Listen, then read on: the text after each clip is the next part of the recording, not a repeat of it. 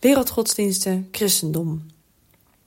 Metanarratief van christendom gaat vooral om de ervaringsdimensie en om de verlossing, de redding. Verlost worden van je schuld en je zonde via Jezus. De doctrinaire dimensie, erfzonde van Adam en Eva. Het gaat vooral over je verlossing van je zonde. Historisch correct. Jezus van Nazareth gaat naar Jeruzalem, moment suprême.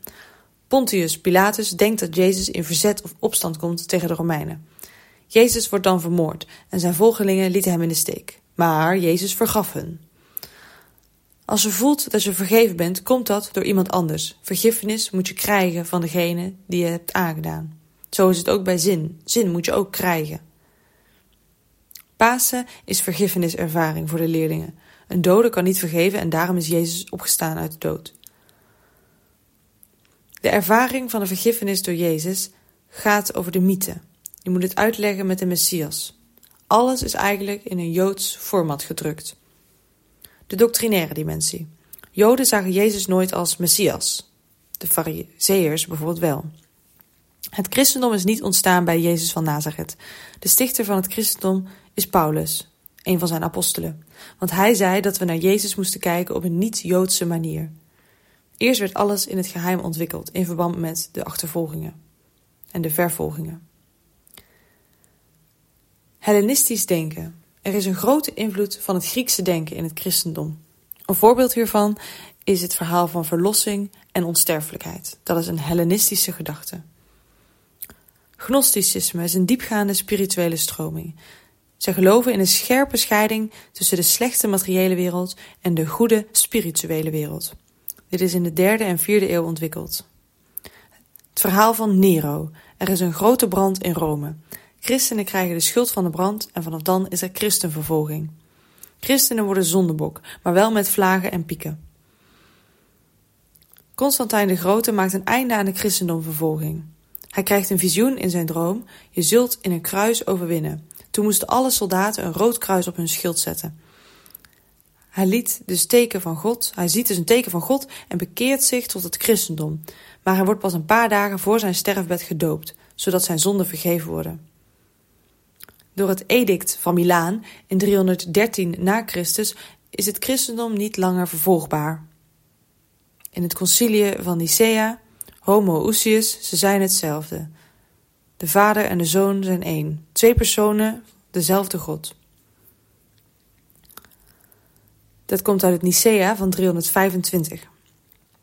In het Chalcedon van 451 komt er twee naturen leer. Jezus Christus is God en mens.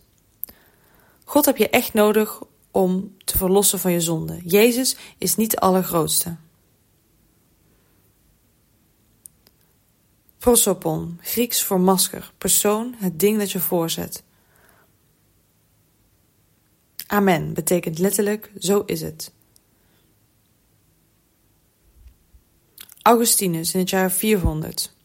Augustinus van Hippo. Hij is bisschop geweest van het stadje dat Hippo heet.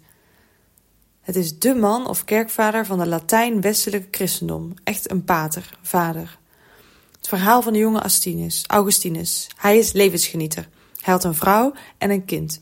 Zijn moeder zeurt aan zijn hoofd dat hij christen moet worden en hij zijn leven moet achterlaten. Hij gaat bij zijn moeder uit de weg en wordt geen christen. Ambrosius woont in Milaan. Augustinus gaat bij Ambrosius in Milaan in de leer. Augustinus zit ooit in een tuin en hoort een meisje zingen. Hij ziet dit als een teken van God. Hij gaat de Bijbel lezen en hij schrijft de Romeinen 1. Hij is oh, uh, en hij leest Romeinen 1. Hij is ondersteboven geblazen, want God is genade.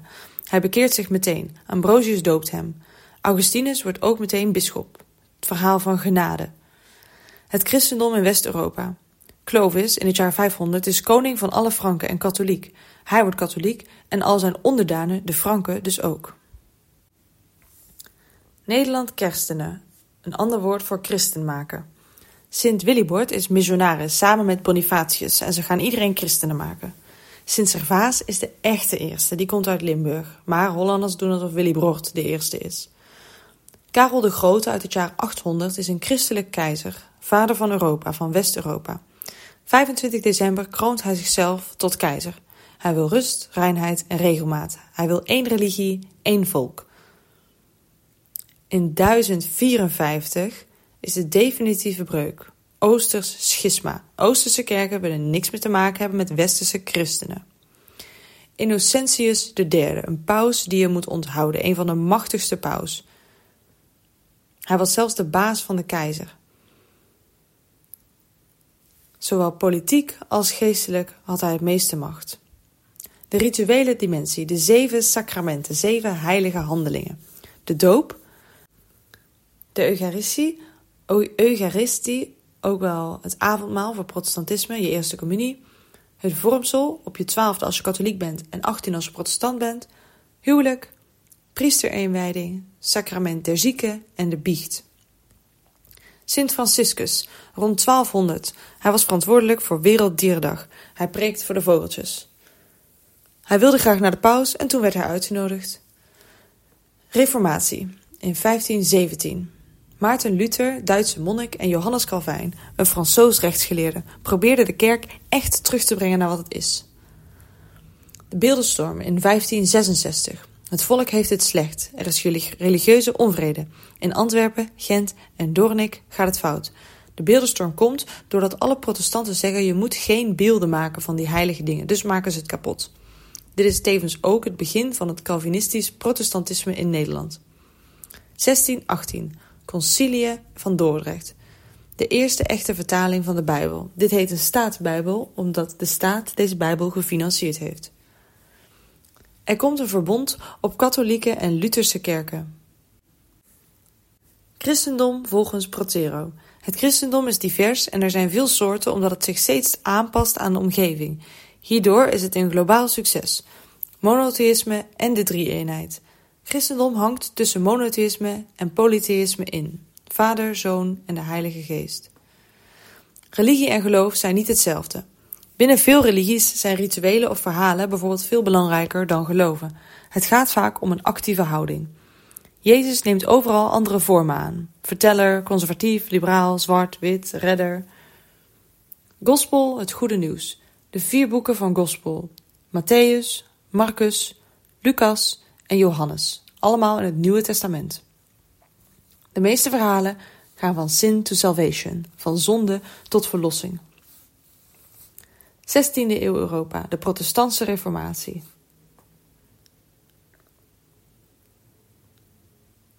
De katholieken hebben een paus en priesters, de protestanten hebben geen paus en een pastoor.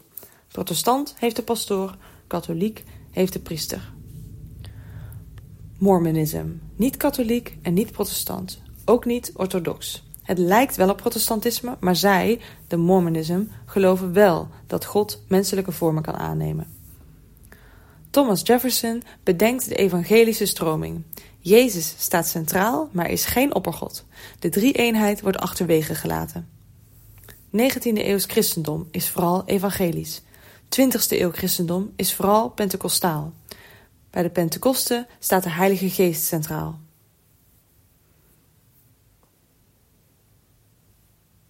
Christendom volgens Kemp. Jezus is geboren in Bethlehem, maar komt uit Nazareth. Daar waren ze onderweg naartoe. Daar is hij dus opgegroeid. Jezus was leraar van het Rijk van God. In Jeruzalem is hij gekruisigd. Geboren in Bethlehem, Judea, opgegroeid in Nazareth, Galilea en overleden in Jeruzalem. Derde dag na de kruisiging staat Jezus op uit de dood. Joden zien Jezus niet als Messias en de christenen wel.